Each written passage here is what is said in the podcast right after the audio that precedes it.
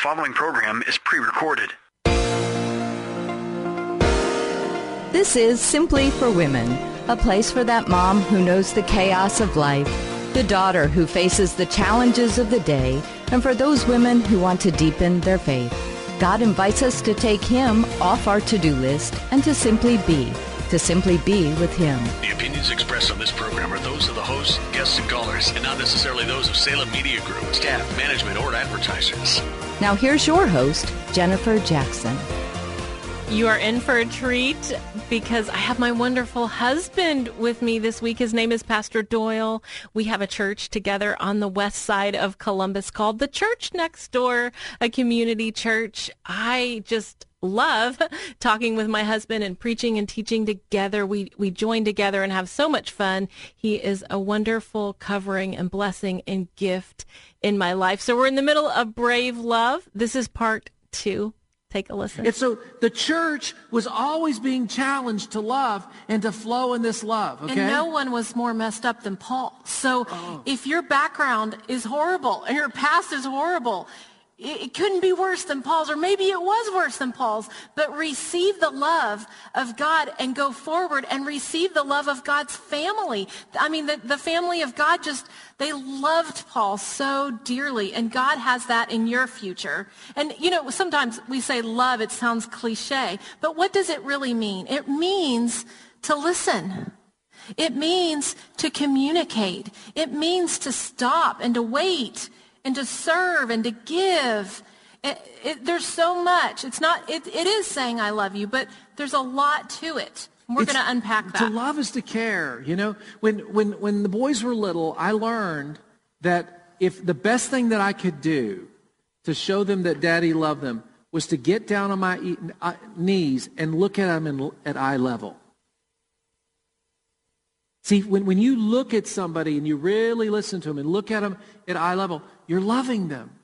Well, the church, that is what the church has always done. Now, what happens is this you and I get busy in life and we just think, I don't have any more to give. What does he say here? He says, I urge you, brothers and sisters, to do more and more and make it your ambition to lead a quiet life. That is countercultural, isn't it? This love, it's really an atmosphere that you create. It's really an attitude that you give away.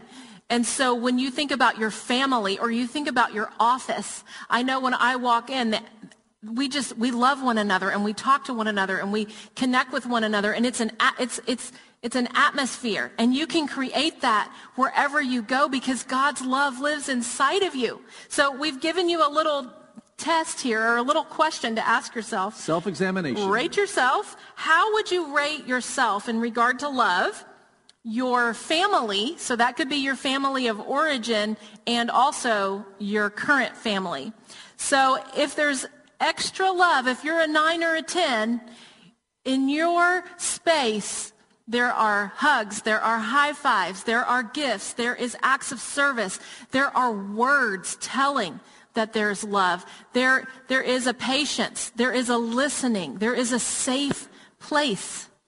But if it's dry, if you're down at one or two, we need to ask the Lord today to fill you back up so that you have something left inside to give out in your home and in your love. If I could say something that in our culture, in American first world culture, we think that you have to have resources in order to have love. and that's just not true.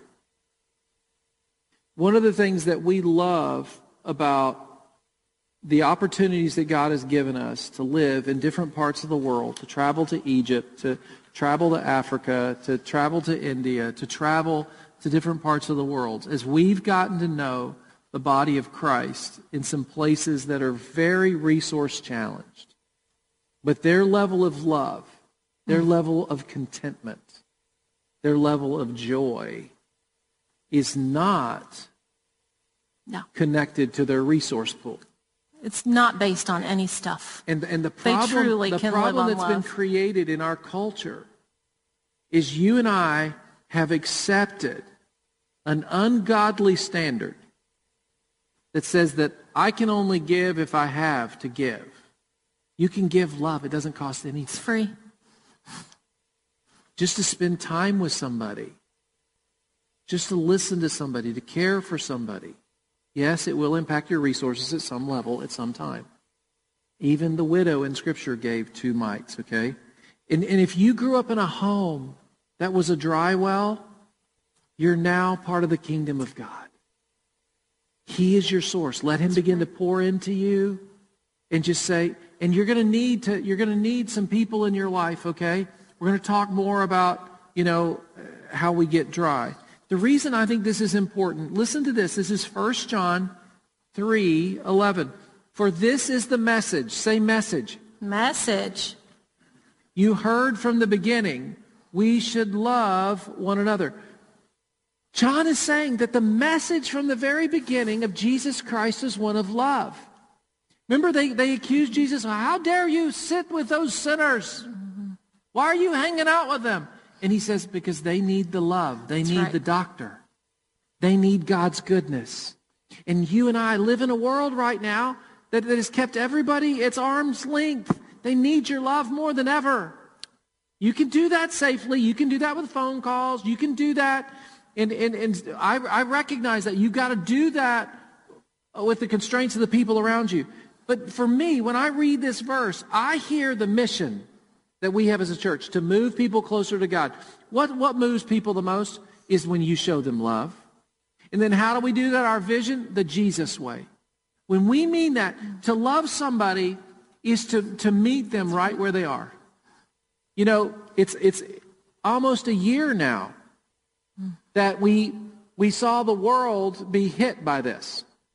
And my first response, our first response was, how are we going to tell people about God's love? How are we going to bring people hope in this time? How are we going to get to as many people as possible to lift their spirits, to lift their load, to show them life's not And over. We can't stop doing We're that. not done yet. We're not going to stop, okay? And so we dove in. And, and, and You that's dove why in. You all dove in. You all are amazing. And together, we didn't stop. And I think that has been a testimony to the community. You realize that every week we've fed people through Jordan's Crossing? Every week we've, at minimum, we've met online. But most of the time we've met in some personal way. People sitting in their cars, sitting outside. I can't wait. I love the sunshine. We're getting ready, folks. We're going back outside some because we can. And we've got to make people feel comfortable so that they know you can worship God. You don't have to be afraid. And you know, last week I met someone, it was their first week back. That's a big deal. And you all can help welcome and love them on that first week back. So be looking because it is, when you've been out of church a whole year, it's, it's a big step to come back. And we're going to have to help people. Your love is going to be essential. Your love, you are essential, and your love is essential, okay? Everyone is essential. And church is essential. Amen. So, so, So- think about this. When did you first realize that love is our message as Christians? Some of you right now being like, oh, I never even realized that. Or some of you's like, I knew that, but I gotten busy and forgotten that. See, what happens is this. Life comes at you hard, and you just get taking care of stuff, and you forget the main thing sometimes. And can I say something about this? You know, our culture's really hammered on the sanctity and the holiness of marriage. You know, you're married in a Christian marriage in the holiest state of matrimony, right? And there's something to be said for a God's way of doing things. God's way for family and God's way for marriage. And there's a pureness and a holiness in that love that comes out and it's shared to the world around us. And I want you to be encouraged in that, that you've made a good choice to honor God in that way and that you are safe under his canopy. And if you can keep that big vision in your mind that if I choose to follow God's ways, that he will also help me when I hit that bump in the road and I go to him and our family's not what we want it to be, God, and I, we, we came and we were joined together under your cross. But he'll help you out in that because he has that vision for your family.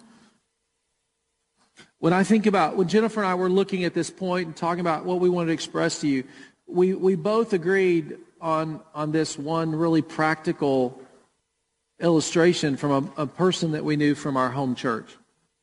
Jennifer and I grew up in Murfreesboro, and we went to World Outreach Church. It's uh, a part of our life. But there was this one man. He was a single man, and um, he'd grown up in a home.